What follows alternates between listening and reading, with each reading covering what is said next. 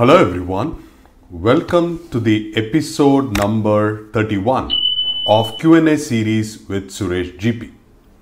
Today we are going to talk about an important topic of DevSecOps and what is the difference between DevOps and DevSecOps.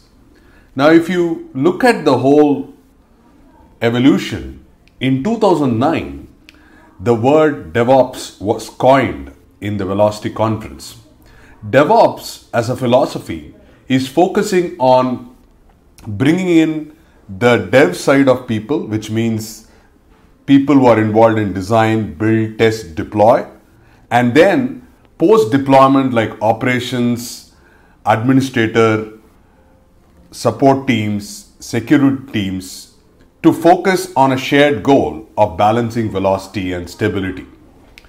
Now, DevSecOps is a philosophy of bringing in the concept of security earlier as part of the lifecycle. Now, if you look at the primary goal of DevSecOps, then you would consider that the primary objective of DevSecOps is to deliver faster and ensure that we focus on safely distributed security decisions at speed and scale.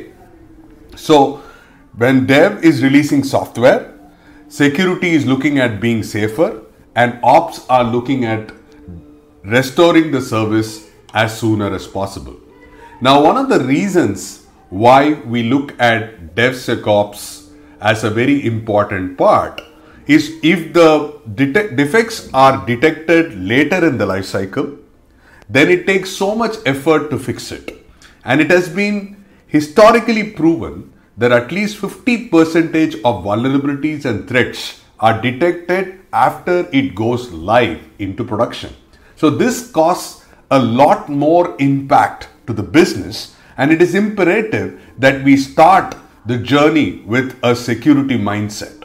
Now, as we start to look at DevSecOps, it's a shared responsibility integrated from end to end. So it's a it's rather a mindset change that we bring all these people together for a particular purpose of thinking about application and infrastructure security from the beginning. It also means that you're automating some security gauge to keep the DevOps workflow from slowing down. As you would have seen, we talked about in the earlier episodes about continuous integration, continuous delivery, continuous deployment, but that is not without having security in place. So if we integrate security as part of every stages of life cycle, then probably we will land up in doing the right things in a right manner. So where do we start with DevSecOps? A good starting point is to understand how your DevOps is uh, set up in terms of culture change, in terms of metrics, in terms of the team structure, and are we building already a CI CD pipeline? Now, one of the first things to look at is in your CI CD pipeline or continuous integration and continuous delivery pipeline, what are the areas where we can start with security? And that is probably to start with secure coding practices within the developer aspects and then probably bring in the appropriate level of static application security testing, dynamic application security testing, code scans, vulnerability and penetration testing, and ensure that security aspects are taken as an end to end value chain.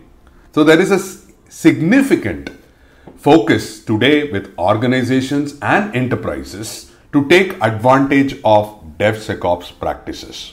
I hope that this episode was useful for you to understand the need for DevSecOps and what is the difference between DevOps and DevSecOps. So stay tuned. Please post your questions that you would like me to answer and I look forward to seeing you in our next episode of Q&A series. Until then, thank you very much.